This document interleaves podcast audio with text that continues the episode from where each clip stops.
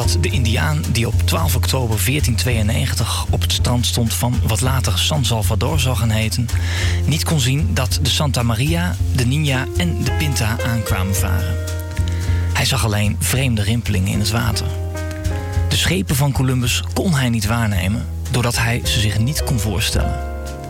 Zijn hersenen konden de informatie die ze van zijn ogen kregen eenvoudigweg niet verwerken. Mensen zijn zo sterk geconditioneerd dat ze alleen dingen kunnen zien die ze kennen en mogelijk achten. Zo luidt de moraal van het verhaal. We weten niet of het waar is, maar we weten wel dat het met de Indiaan slecht is afgelopen. In Scheep aan de Horizon praten we over de vreemde rimpelingen die we zien in de hedendaagse economie en samenleving. Van cryptocurrency tot onregelmatigheidstoeslag en van ontbundeling tot groeiverslaving. Van alles passeert de revue. En steeds vragen we ons af: wat zien we hier eigenlijk? En vooral, wat zien we niet, maar komt wel recht op ons af? Goedenavond en welkom bij Schepen aan de Horizon. Dit is de negende aflevering, de eerste van 2014. Vanaf vandaag zijn we elke laatste woensdag van de maand op dit tijdstip te horen. Van 10 tot 11 dus. Houd onze website sadh.nl in de gaten. Die ligt er even uit, maar er wordt achter de schermen aangewerkt. We gaan weer een uur praten over actuele en toekomstige maatschappelijke ontwikkelingen. Vandaag tijd, ons besef van tijd en de invloed die dat heeft op onze huidige economie en maatschappij. Ik ben uw gastheer en mijn naam is Maarten Brons. Hier in de studio zitten ook gespreksleider Lieke de Vries, stuurman aan wal Ronald Mulder en vandaag voor het eerst bij ons Juri Sepp, die als factchecker en lifehacker zal optreden. Welkom. Welkom. Goedenavond. Goedenavond. Goedenavond. En ook een speciaal welkom voor onze gast vanavond, Lugien Karsten, dokter International Business. Welkom Lugien. Hallo. Hallo. Ja, Liekle, Lugien en Ronald gaan straks in drie gesprekken de tijd verkennen. Jury houdt de online horizon in de gaten. We hebben nog twee bijzondere muziekstukken tussendoor. Maar eerst beginnen we met rimpelingen. En nou kijk ik even of Ronald of Jury de rimpelingen voor zich heeft. Oké, okay, steek van wal. Ja, we hebben drie rimpelingen uh, aan de horizon vanavond. Uh, de papieren boekenbusiness lijkt nu toch echt ten dode te zijn opgeschreven. Begin deze maand sprak een rechter in Midden-Nederland namelijk het faillissement uit van boekenclub ECI. En een week later kwam het bericht naar buiten dat boekhandelketen Polare in de betalingsproblemen zit. En nu druk bezig is met een strategische heroriëntatie, zoals ze het zelf noemen. Um, ja, tot slot maakten de Nederlandse bibliotheken bekend uh, dat, je, dat je voortaan bij hen e-books kunt downloaden. Voor iets meer dan een euro per stuk krijg je de keuze uit 5000 titels. Uh, maar dat is slechts nog maar een begin. Um, ja, iedereen uh, weet nu wel zo'n beetje, of is een beetje bekend met het bestaan van Bitcoin. Maar er zijn veel meer van deze zogenaamde cryptocurrencies. Uh, een van de leukste op dit moment is uh, Dogecoin of Dogecoin. dat vorig jaar werd bedacht om wat meer humor toe te voegen aan deze ja, toch wat neurige tak van sport. De Dogecoin gemeenschap kwam deze maand in het nieuws doordat ze 30.000 dollar bij elkaar gecrowdfund hebben... om de gang van het Jamaicaanse bobsleigh-team naar Sochi... En daarmee een soort tweede Cool Runnings uh, mogelijk te maken. Um, en als laatste rimpeling was uh, Michael van, Straten, van Stralen, de voorzitter van MKB Nederland. Uh, die, die, trok deze week de aandacht met een pleidooi om de loontoeslagen af te schaffen... die gelden voor s'avonds en in het weekend uh, te werken. Deze onregelmatigheidstoeslagen zijn volgens Van Stralen echt niet meer van deze tijd. Heel mooi, heel mooi. Bedankt Jury. Dan nu voor het eerste gesprek van vanavond. Aandacht en microfoon voor Liekle de Vries en Lugien Karsten. Dankjewel Maarten. Ja, tijd. Het, uh, het is niet iets waar we ons erg vaak rekenschap van geven. Behalve bijvoorbeeld wanneer we te laat van huis gaan, uh, de trein vertraagd is. Of de zon alweer ondergaat terwijl je net lekker op gang was. Of misschien wanneer je kind op kamers gaat en definitief het ouderlijk huis verlaat. Maar dat is het vervlieden van de uren en de minuten, de dagen, de weken en de maanden. Um, en in eerdere afleveringen van Schepen aan de Horizon kwam bij ons al wel eens ter sprake dat zoiets als de 40-urige werkweek zijn langste tijd misschien wel gehad heeft. Dat onze productiviteit de afgelopen anderhalve eeuw sterk gestegen is. En dat we die 40 uur helemaal niet meer nodig zouden moeten hebben om ons inkomen te verdienen. We spraken ook dat in deze tijd het resultaat, de toegevoegde waarde, steeds belangrijker wordt. Meer dan het aantal uren dat erin gestopt wordt. Arbeidsuren, werktijd, vrije tijd. Het zijn allerlei vormen waarin tijd in ons leven geslopen is. Maar uh, Lugien, was er eigenlijk altijd al tijd? Uh, nou ja, er is altijd tijd geweest, uh, zolang de mensen bestaan hebben. Want uh, we worden geboren en we leven en we gaan dood. En dat kun je ook als een tijdservaring opvatten. Dus in die zin hebben we altijd het ervaren fenomeen van tijd gehad. Maar misschien is dat niet, niet het meest belangrijke punt. Uh, we kunnen in die vroege voorbeelden zeggen dat mensen ook altijd zelf de zaak reguleerden. Alleen is het zo uh, uh, gebeurd dat we op een gegeven moment in een samenleving terechtkwamen waar anderen voor werknemers of voor arbeiders begonnen te bepalen wat eigenlijk tijd is. Dus het werd een, uh, een, een onderwerp waar heel veel conflicten over begonnen te ontstaan. En dat is al heel vroeg in Europa begonnen. Al aan het eind van de middeleeuwen zien we een discussie over werkklokken ontstaan in de zuidelijke Nederlanden. Het einde van de middeleeuwen al. Ja, ja, ja, ja. Nou, en dat komt een beetje omdat uh, aan het eind van de middeleeuwen ook uh, de uh, eerste mechanis mechanisering van de klok wordt geïntroduceerd. Dat is een merkwaardig resultaat van de middeleeuwen, waarvan we nog steeds niet precies weten, althans historici niet, hoe zich dat ontwikkeld heeft. we hebben een vertragingsmechanisme nodig in de klok om niet door het gewicht waar het eraan hangt, in één keer naar beneden te knallen. Dat noemen we een échappement. En niemand weet precies waar dat uh, ontwikkeld is. Het enige is dat we twee bronnen hebben. Zowel eentje in Engeland als in Italië. En daar zijn de duidelijke uh, geschriften van teruggevonden. Daar is zelfs ook nog een kopie van een astrarium. Wat een, een soort stelsel is wat aangeeft waar de zon en de maan en de planeten staan. En daar was een klok aan toegevoegd om het levensritme aan te geven. Uh, maar we weten niet precies hoe het gefunctioneerd heeft. Er is wel een soort uh, uh, namaak astralium op een gegeven moment geïntroduceerd. maar wa wat de oorspronkelijke weg is waarlangs die ontwikkeling zich heeft voorgedaan, dat weten we niet precies. Het heeft in ieder geval met de kloosterorders iets te maken. En waarschijnlijk ook met de Benedictijner kloosterorde. Um, die ontwikkeling, het ontwikkeling van het mechanisch uurwerk, heeft aan het eind van de middeleeuwen in feite voor het eerst tot conflicten geleid over de vraag: wie is eigenlijk nou de baas over die klok? Uh, regeert die ons of zijn er bepaalde machten die er belang bij hebben om die klok op een bepaalde manier te laten functioneren? En dan krijgen we dus in de textielindustrie in Vlaanderen de eerste grote conflicten over die werkklok. De gildemeesters vonden dat zij mochten bepalen wanneer het werkvolk aan de slag moest en wanneer ze moesten stoppen. Dat had veel te maken met het feit dat men natuurlijk winters met kaars, bij kaarslicht uh, werkte en weefde. Dat was natuurlijk best gevaarlijk. Dus ze wilden wel een limiet aan de, aan de, aan de arbeidstijd uh, stellen. En merkwaardigerwijs staken dan, die, staken dan die wevers. Want die zeggen, ja, dat is een inbreuk op ons inkomen. Want als jij gaat zeggen dat we korter moeten werken, dan verdien ik minder. Ja. Dus, maar dan, dat had dan eerder te maken met, met donker en licht dan met die klok. Oh ja, en het mechanisme van die klok. Ja, we leefden dus inderdaad uh, nog gewoon naar dag- en nachtritmes. Ja. En niet naar zoiets uh, mechanisch en abstracts als de klok. En dan is het Thomas More vanuit Engeland, die ziet dat dit enorme maatschappelijke ontwrichting tot gevolg heeft. En hij is dan ook de eerste die een utopia schrijft. Met heel veel satire en, uh, ja, en, uh, en, uitdagingen om mensen anders te laten denken. En die schrijft dan in die utopia dat met zes uur per dag, drie uur s ochtends, lange pauze, tweeënhalf uur, drie uur s middags.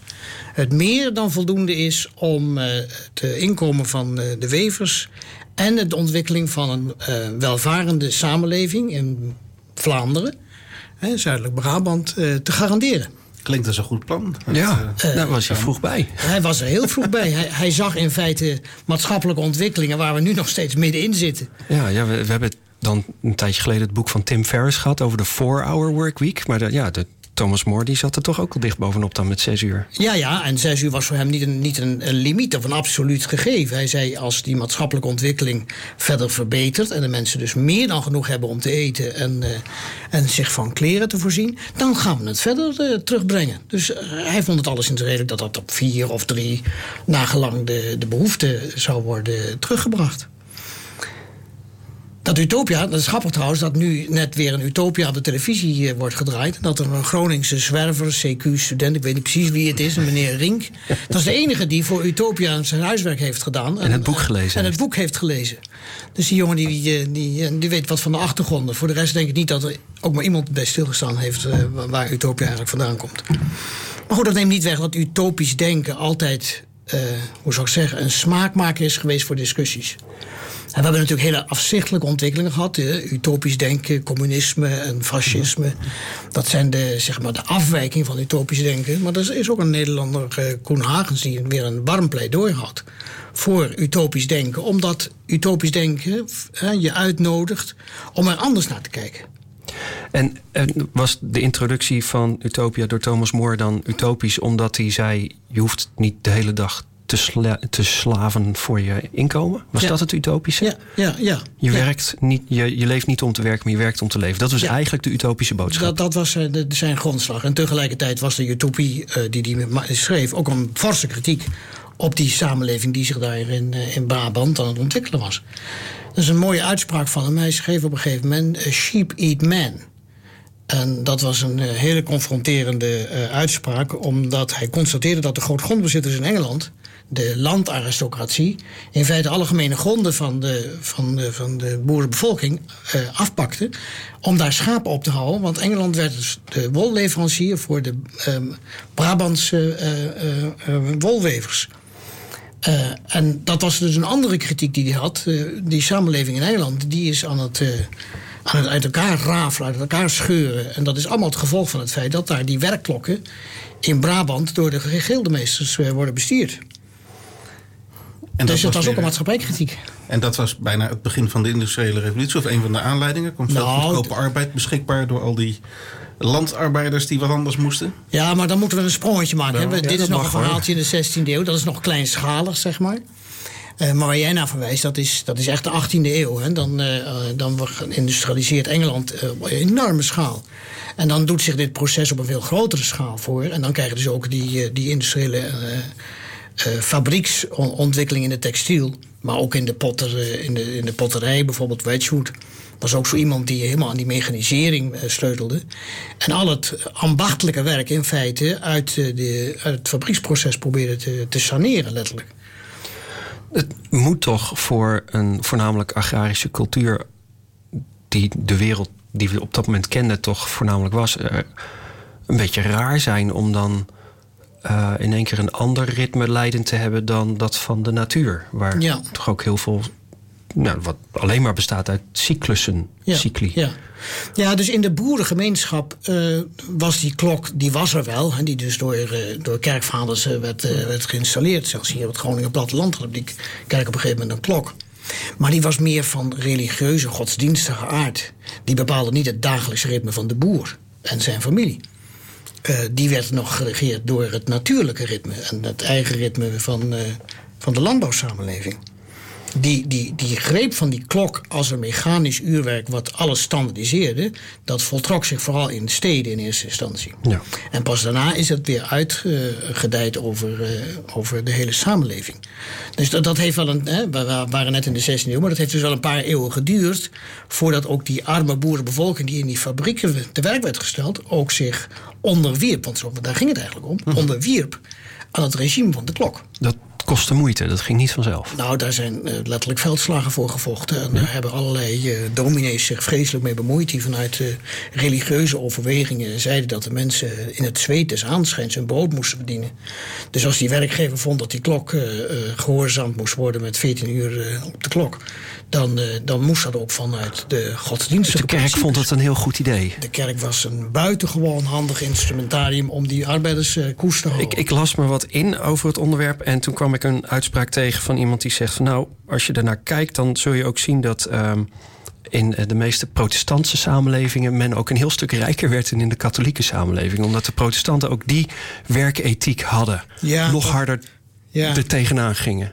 Ja, dat, is, dat, dat moet je een beetje met een korreltje zout nemen. Oh, want uh, die uh, Italiaanse stadsteden, die allemaal natuurlijk katholiek waren, die waren even zozeer rijk als uh, de noordelijke steden. Waar, want je verwijst een beetje naar Max Weber, waar, waar, waar Weber aan dacht. Bovendien heeft hij nooit goed onderzoek daarna gedaan. Maar historici hebben daarna wel laten zien dat uh, die stadsontwikkeling in uh, Italië en Spanje en Portugal uh, ook tot hele rijke steden leidde, terwijl het een katholiek regime was. Oh, oké. Dus het ging nog veel meer om veel mensen op een kluitje? Ja, ja.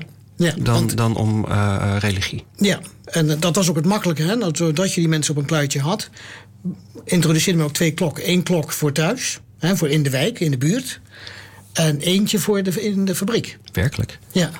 Ja, je kunt in, in, Italiaanse steden nog steeds uh, wijken zien waar men eigen uh, kleine klokjes had.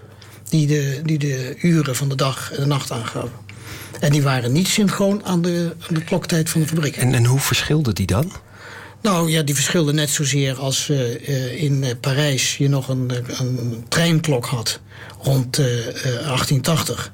Die aan de buitenkant een paar minuten minder, meer aangaf dan in, de, in het station. Dus je miste nooit een trein. uh, Ze sliepen niet gelijk, dat was het allemaal. helemaal niet gelijk. En uh, tot de dag van vandaag is het zo dat in sommige steden en landen, zoals in Brazilië of in Argentinië, de, de greep van de klok niet absoluut is. men, men heeft een soepele opvatting over wat tijd, hè, dat mechaniek daar, daar aan de muur, precies voorstelt. Daar is het niet zo dwingend als het in onze samenleving absoluut is. Niet, absoluut niet, nee. nee. Um, hoe kwamen we eigenlijk op de 24 uur? Is dat vanzelfsprekend geweest? Nee, dat is daar een kort antwoord op te geven trouwens? Ja, nee, nee uh, dat weten historisch nog steeds niet. Nee? Op, welk moment die overstap van 2 keer 12 naar 1 keer 24 is... Uh, daar wordt nog steeds over gespeculeerd. Een echte bron uh, hebben we niet. En waarom hebben we dan 2 keer 12? Nou ja, dat was het dag- en het nachtritme. En gewoon 12 uur voor elk? Ja, ja. Ja, het is gewoon, nee, heeft iemand een keer gedacht, laten we dat maar doen. Dat is, ja, dat is het, het, het, het zestallen telsel wat we van de Sumeriërs en de Babyloniërs hebben geërfd. en daar zitten we dan mee. En daar zitten we dan mee. En daar was geen Zwitser bij betrokken. Daar was daar nog was geen Zwitser geen bij. Zwitser bij betrokken. De Franse revolutie, hè, zo rond uh, 1780, 1790, die heeft wel geprobeerd om een tientallenstelsel in te voeren. Dus een klok van tien. Want alles werd op een metrisch systeem ingevoerd. Dus dat moest met de klok ook dan waren die Franse revolutionairen ook tegelijkertijd van de greep van de katholieke kerk af. En die wilden natuurlijk die twaalf uur vasthouden, een heilige principe. Dat is nooit geslaagd. Oké. Ja, u hoort Liekle de Vries in gesprek met dokter Lugin Karsten en Ronald Mulder zat daarnaast. Dit is nog steeds Schepen aan de Horizon. Discussie over actuele en toekomstige maatschappelijke thema's. Vandaag praten we over tijd. En wil je meepraten over tijd? Eh, tweet met ons mee met de hashtag SADH. We gaan luisteren naar de selectie van onze speciale gast Lugin Karsten. Lugin, vertel, wat heb je meegebracht en waarom? Nou ja, we hadden het net even over de industriële revolutie in Engeland met dat moderne met dat fabriekssysteem in die textielindustrie. En je ziet tegelijkertijd dat in Engeland ook uh, in feite de klokmakerij en het uurwerkmakerij van Duitsers en Zwitsers en Fransen wordt overgenomen door de Engelsen. En dat speelt zich allemaal zo rond 1790 af. En nou is het zo aardig dat, mijn overtuiging, Haydn daarop ingespeeld heeft... en in 1793 een symfonie heeft gecomponeerd die De Klok heet. En daarvan wou ik een stukje laten horen. Oké. Haydn, dan nu.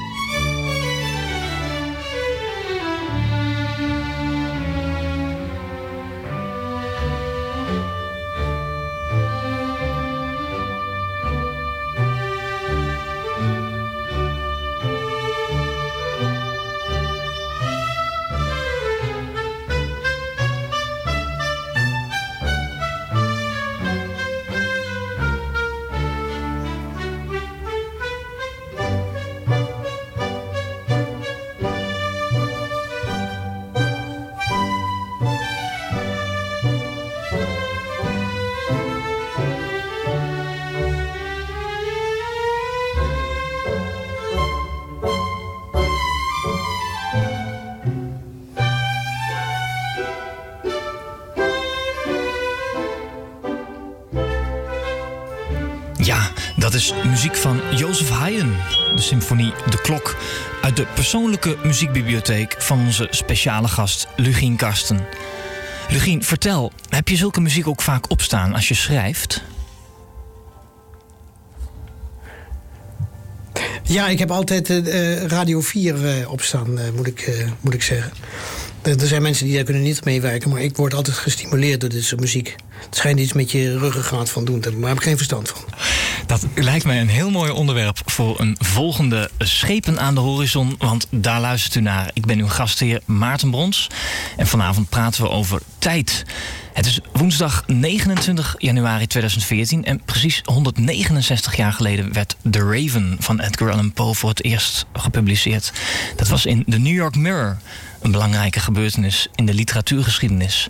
Een mooie aanrader is de voordracht van Basil Rathbone. Of bekijk de film The Raven eens van James McTeague met John Cusack als Edgar Allan Poe.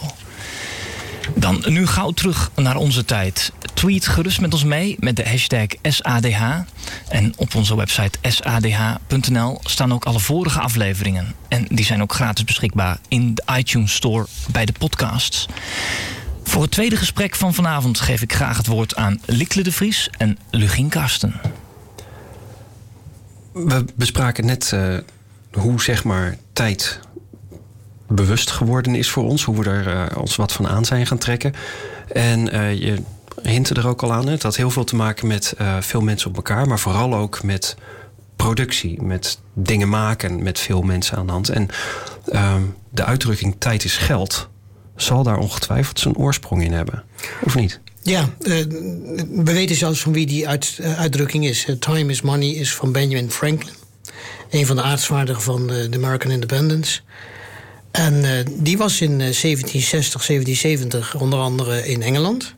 En heeft daar de, de opkomende industrie van dichtbij meegemaakt. En hij tekende uit, een, uh, uit de mond van een vrouw die haar man, die schoenmaker was, op. Dat zij tegen hem stond te, te, te, te, schreeuwen in de, in, de, in, de, in de kelder van een huis waar hij aan het werk was omdat hij een beetje aan het rommelen was. En toen zei ze, probeerde ze hem duidelijk te maken dat, dat geld wordt verdiend door efficiënt met je tijd om te gaan. Dus er is een oorsprong van, van deze uitdrukking terug te vinden. Maar time is money werd natuurlijk in het fabriekssysteem, zoals dat in de industriële revolutie in Engeland eh, vanaf 1780, 1790 begon te, te, zich af te tekenen. Een van de grote uh, leidmotieven geweest van het succes van de industriële revolutie. Je had het net over dat die arbeiders bij elkaar werden gepakt rond die fabriek om zo min mogelijk tijd te verliezen in verplaatsing. Maar het tweede was dat die mensen ook onderworpen werden aan een heel strafsysteem van arbeidstijden.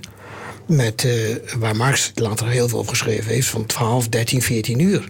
Met alle uh, uh, ziekelijke en sociale gevolgen van dien. Het principe was toen nog, althans onder economen, dat een werkgever alleen in de laatste uren zijn winst maakte. Dus die, die, ideologie was zo sterk dat natuurlijk geen werkgever van plan was om überhaupt over arbeidstijdverkorting à la Thomas More met zijn zes uur überhaupt na te denken. Want dan zou hij geen enkele winst maken. Dan zou die fabriek failliet gaan. Dat was onder economen echt uh, de, de, ideologie van die tijd. Uh, er is één man geweest die heeft zelf ervaren als textielondernemer dat het helemaal niet zo was. En dat was Robert Owen, die in Schotland een textielfabriek van zijn, zijn schoonvader overnam. En door mechanisering en door een betere energievoorziening uh, ontdekte dat als die werknemers wat meer uitgerust waren, dat dan die productiviteit omhoog ging. Dus hij heeft dat gewoon empirisch ontdekt doordat hij een heel straf boekhoudsysteem bijhield over de output. Meten is weten. Ja. Heel vroeg al. Dat wat, maar dat was dus een hele positieve invulling. Want hij zei, nou dan ga ik dus nu eerst van vrouwen en kinderen die in de fabrieken werken... niet alleen de arbeidstijd terugbrengen naar tien uur... maar ik ga ook een school bij de fabriek bouwen... En daar wil ik die kinderen onderwijs laten geven. En ik wil ook dat die vrouwen meer thuis zijn om die kinderen op te vangen. Dat is 1813. Heeft die man ook standbeelden gekregen? Ja, gelukkig wel. Oh, ja, er, is een, er is een Owen Society nog steeds. En je kan naar dat fabriekscomplex, wat daar eh, in Schotland, dicht bij Glasgow te vinden is, kan je gewoon op, op bezoek gaan. De, de hele oorspronkelijke situatie bestaat daar nog. Maar op de een of andere manier vond de rest van de ondernemers het niet zo interessant om het net zo te gaan doen als hij. Nee, volgens mij werden de uh, mensen die hem navolgden, die werden ook uh, utopisten genoemd, maar dan als een soort van uh, scheldwoord. scheldwoord. Ja, ja, dat was een ziekte die vooral uitgeroeid moest worden. Dus in die, in die 18e en 19e eeuw, en vooral in de 19e eeuw, was dit natuurlijk heiligschennis. Maar daarmee ontstond tegelijkertijd het maatschappelijk conflict een grote clash tussen wat het belang van uh, werknemers was en wat het belang van werkgevers was. En die werkgevers, zoals ik zei, gestimuleerd door de ideologie van de economen. Zoals meneer uh, Senior. Die hielden natuurlijk voet bij stuk. Dat was, dat was een puur economisch argument waarom die arbeiders zo lang moesten werken. Ook als ze de dood bij neervielen. En dat was begin 20e eeuw. Werd dat een beetje onderuit gehaald door uh, nou, Ford staat er onbekend, hè, die ook doorkreeg dat uh, die arbeiders ook consumenten waren. Ja, ja, maar dan spring je ineens naar 1919. Hè? we hebben nog even. We hebben nog wel even. We hebben nog, nou ja, ik moet ook even die hele 19e eeuw in een paar woorden samenvatten. Want ik gaf net al aan die maatschappelijke strijd die daardoor ontstond. Maar er, er was wel een gevoel, ook aan het eind van de 19e eeuw, met name in Amerika. En er is één ingenieur beroemd mee geworden, dat is meneer Taylor. Die ook liet zien dat als je nou maar uh, die, die, uh, die productiemethode verbeterde en daar scherp controle op hield als ingenieur, dan zou je ook zien dat die productiviteit toenam. Hij naar buiten toe hè, zei hij dan dat dan daarmee ook de arbeids uh, verkort zou kunnen worden. Maar dat was dan alleen in zijn geval voor enkele fabrieken waar veel vrouwen werkten. Voor mannen was dat eigenlijk not done. Uh, die moesten moest niet zeuren. Die, die moest niet zeuren, die moesten het zelf maar opgezien te knappen. De Steler is nooit een, een, een maatschappij hervormer geweest. Die heeft juist bevestigd dat door een straffe standaardisatie van productieprocessen... een enorme controle vanuit een ingenieursperspectief... die productiviteit enorm zou kunnen toenemen. Dus hij pikte wel op wat Owen zeg maar, proefondervindelijk had ervaren. En bouwde dat uit tot een hele ingenieursfilosofie over het moderne fabriekssysteem.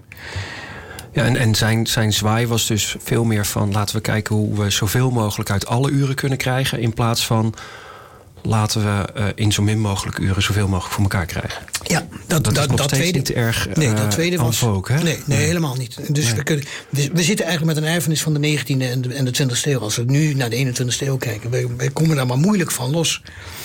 Het heeft zoveel voordelen opgeleverd voor bepaalde, voor algemene maatschappelijke ontwikkeling, maar ook voor een bepaalde groep die er erg veel belang bij heeft uh, gehad en nog steeds heeft, dat ze er ook natuurlijk alles aan zullen doen om, om die discussie zoveel mogelijk uh, ja, uh, in, te verdraaien, laat ik het maar zo zeggen. En ja, daar worstelen we nog, nog, nog steeds mee. Het enige, de enige man waar ze het ja, moeilijk aan hebben kunnen verkopen, was Henry Ford.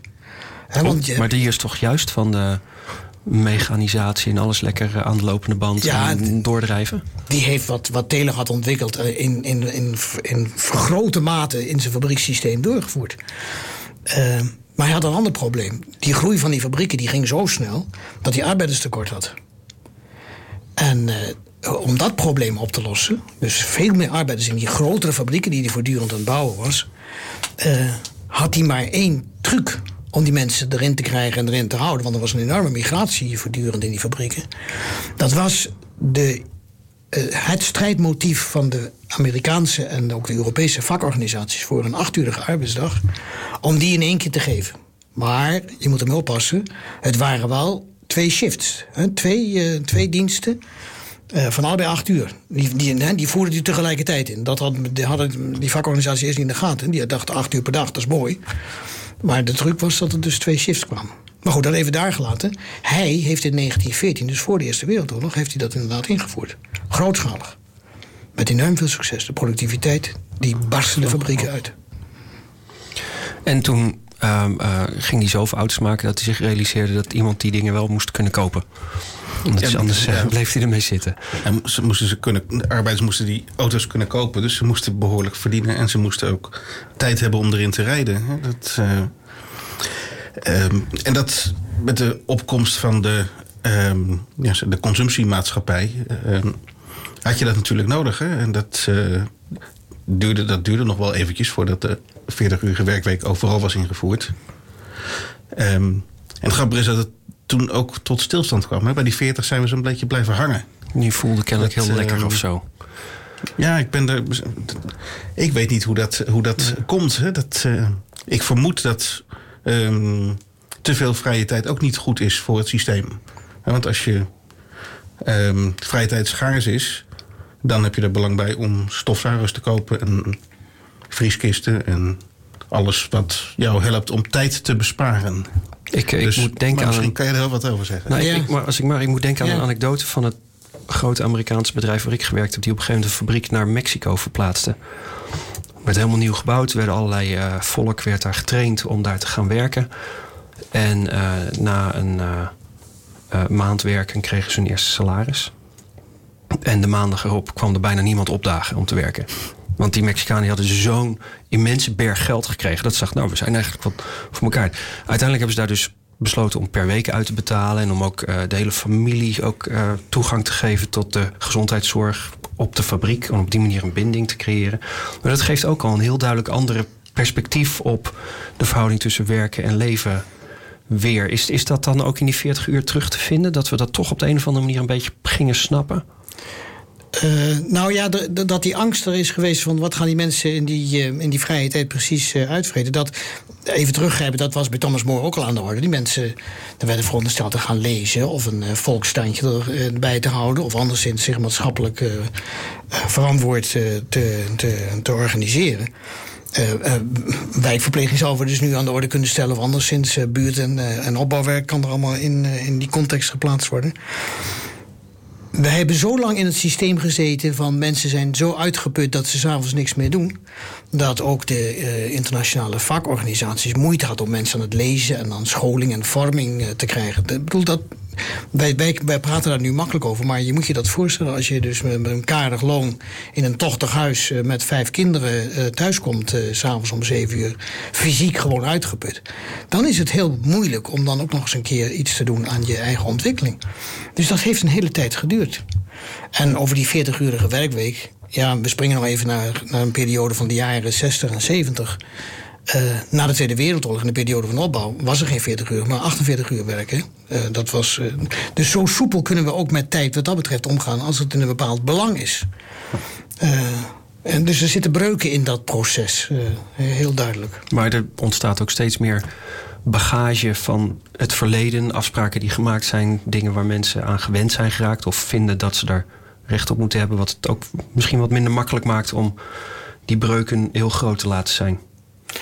Uh, ja, maar er zijn natuurlijk, we hebben het net even over Ford gehad en uh, dat fabriekssysteem. Maar dit hele proces heeft natuurlijk uitgedijd over de hele samenleving. Hè. De, de, de hele westerse samenleving is ingericht geraakt op het beheersen uh, van tijd door allerlei technologieën. Ik wil er een, eentje bijzonder noemen, dat zijn de spoorwegen.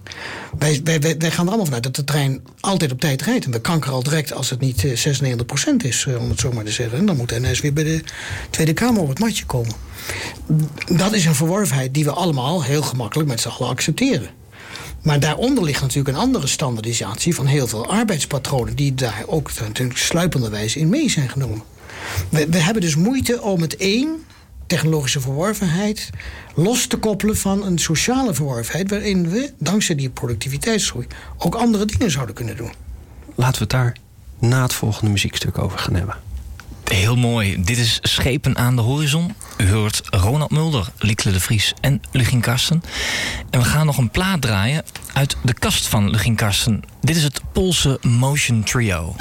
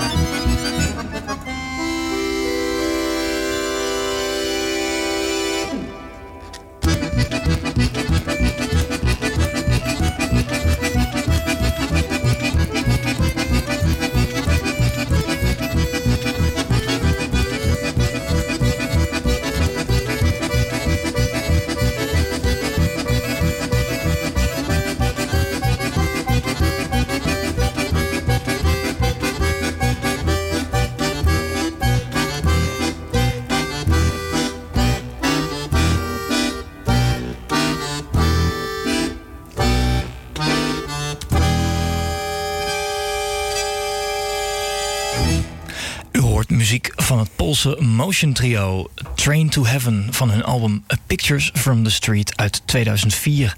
En dit is de selectie van onze studiogast Lugien Karsten. Lugien, waarom deze Poolse accordeonisten? Ja, ik heb ze toevallig een keer voor de radio gehoord, maar ik was eh, zo gegrepen door dat ritme van die trein. Uh, wat, je, gewoon heel goed kunt horen. Die trein is denk ik toch een symbool geworden. We hadden het er net al even over. Over de manier waarop we aan de ene kant standaardisering hebben ingevoerd. We, accepteren niet dat die trein niet op tijd rijdt. Aan de andere kant enorme bewegelijkheid, een enorme dynamiek. Alles kon sneller. Men verplaatste zich sneller. Men was sneller bij zijn, bij zijn vrienden. Men was sneller in een andere stad. Men was sneller in een ander land. En dat was eigenlijk voor die tijd in, eh, in die zin eh, nooit gebeurd. Je ging met een postkoets of eventueel aan het eind van de 19e met een fiets. Uh, maar dan moest je wel vaak banden plakken, want die wegen waren slecht. Maar die trein, die bracht je overal. Er is een uh, Engelse historicus, Tony Judd, of eigenlijk Engels-Amerikaanse... die heeft ook gezegd, uh, het succes van Europa is te danken aan het spoorwegstelsel. Dat is zo intensief en zo perfect georganiseerd.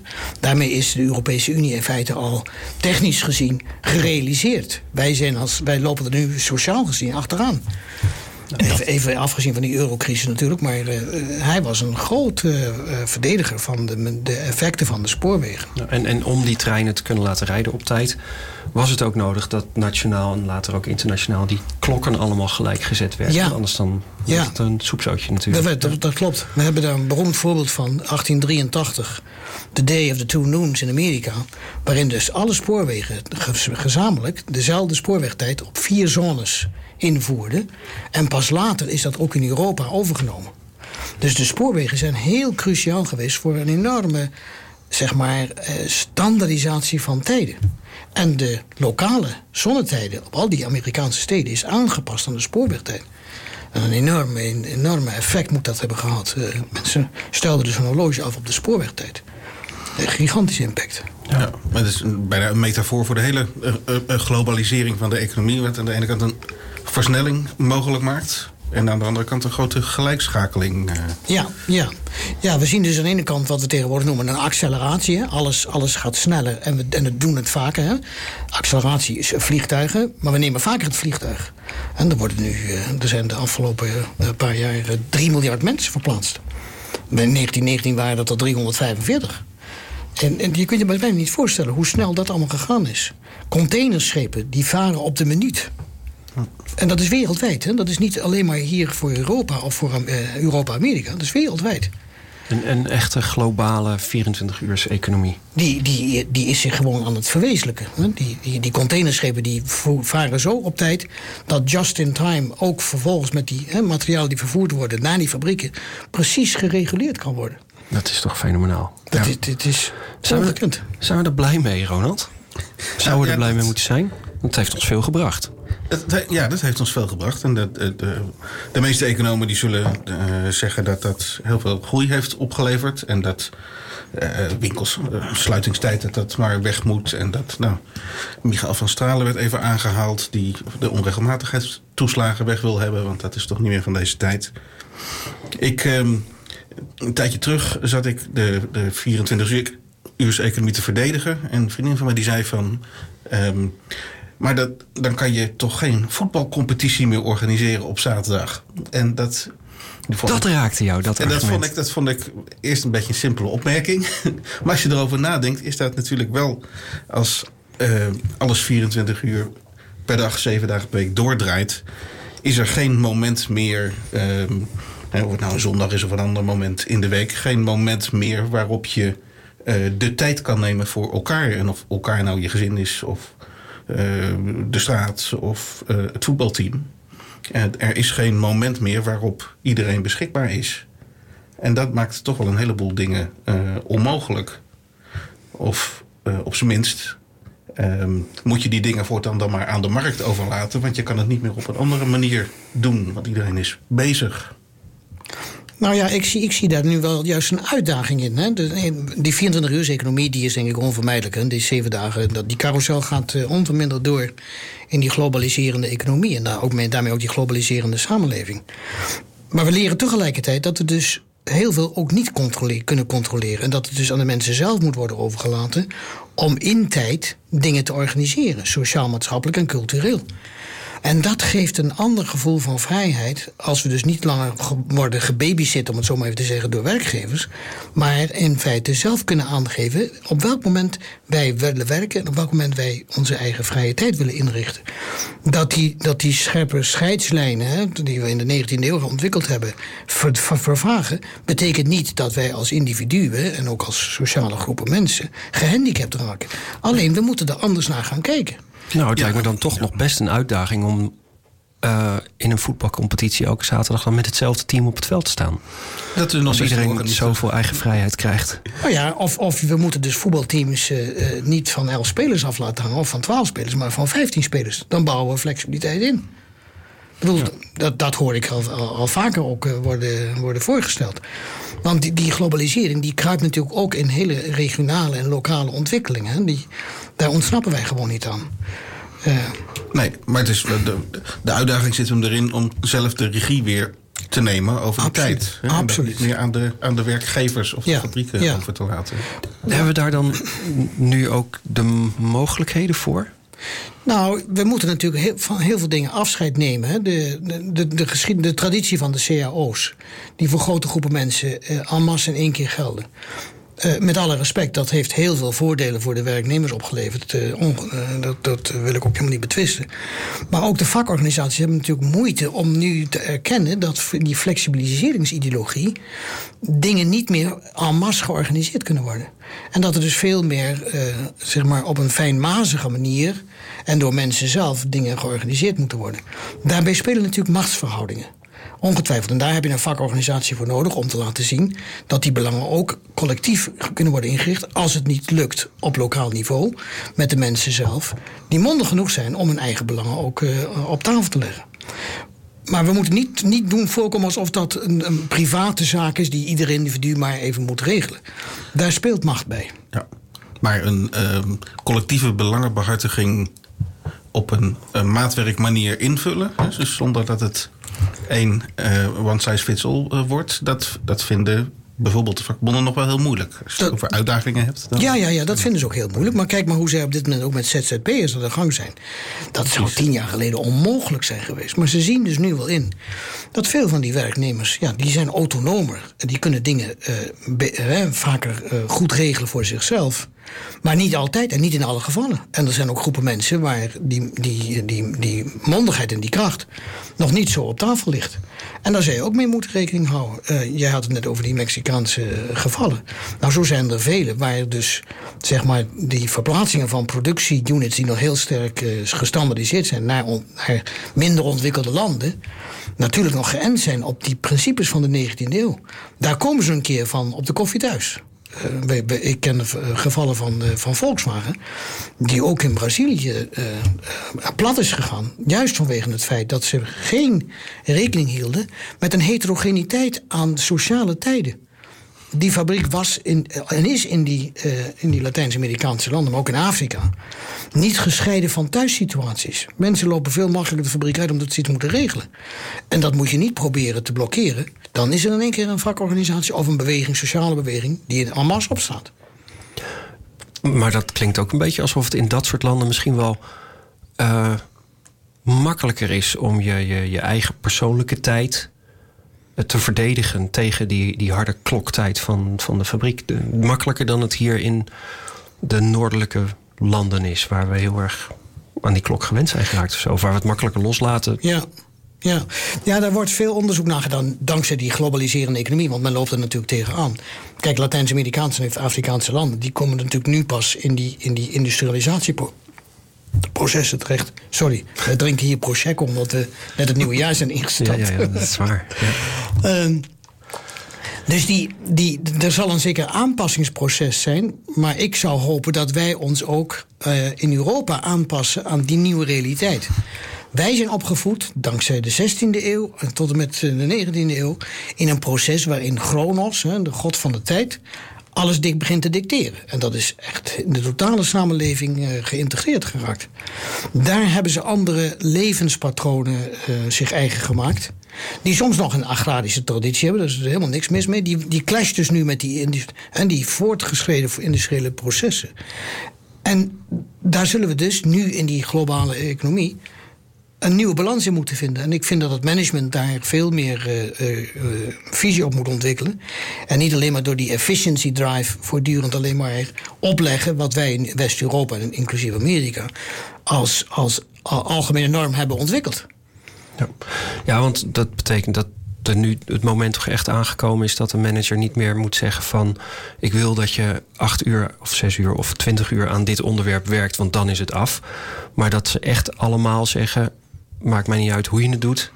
Het gaat om het resultaat. En het moet voor die datum af. Dat is het enige wat ik je mee kan geven. Maar dat, dat lijkt me voor de meeste managers van dit moment uh, heel ingewikkeld. Misschien dat ze het nog wel kunnen zeggen, maar hoe ze het dan vervolgens moeten loslaten en maar moeten laten gebeuren, maar op moeten vertrouwen dat het goed gaat, dat lijkt me een hele uitdaging. Dat is het zeker. Ehm, er is een prachtig onderzoek gedaan door een Amerikaanse onderzoekster een paar jaar geleden, juist in Silicon Valley waar ze was uitgenodigd door eh, de directie van het bedrijf om uh, eens aan de werknemers duidelijk te maken dat ze toch echt conform de principes van het management uh, moesten werken.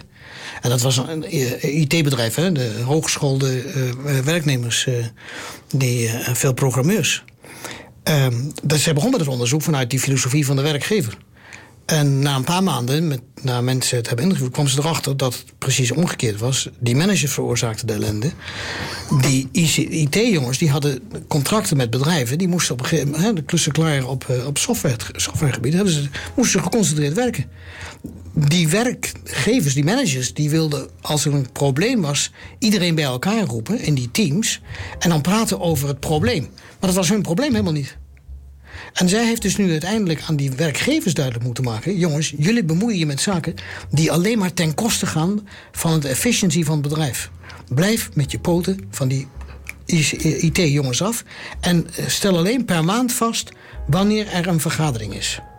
Een eerste handreiking naar, naar de manager die dit wil proberen zou dan misschien zijn om niet te zeggen van dan en dan zijn er vergaderingen, maar juist te zeggen die uren van de dag die zijn heilig, daarin word je niet gestoord. Precies. Dat is de afspraak die wij hier maken. Van zo laat tot zo laat stoort niemand elkaar. Ja, dat is ook wat de, de uitkomst van het onderzoek uh, aangaf. En daar was het management niet uh, erg uh, amused over, maar ze hebben het wel uiteindelijk geaccepteerd.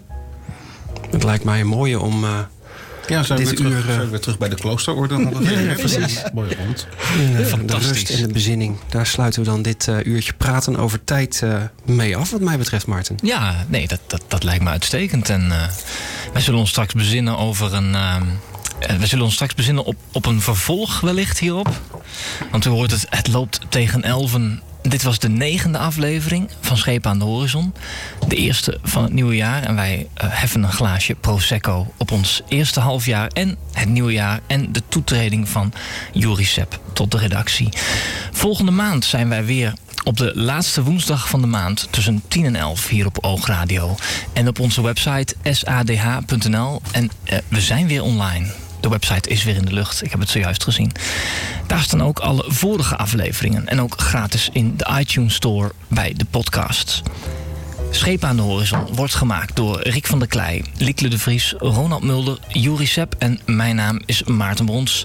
De techniek is in handen van Roelof Donker en onze speciale gast van vanavond was Dr. Lugien Karsten. Zeer bedankt voor je komst naar de studio. Dan nog dit. We hebben ook een kantoor. En dan niet zoals dat vroeger ging, maar op een manier die meer bij ons past. U kunt de redactie van Schepen aan de Horizon wekelijks vinden bij Seats to Meet aan de Eemschoolaan in Groningen. Op maandagmiddagen zijn we daar van 12 tot 4 uur aanwezig om de uitzending voor te bereiden en om interessante mensen te ontmoeten. Dus kom gerust eens langs of neem contact op met vragen en suggesties. Dat waarderen we zeer. Zie onze website sadh.nl. Voor nu bedankt tot volgende maand.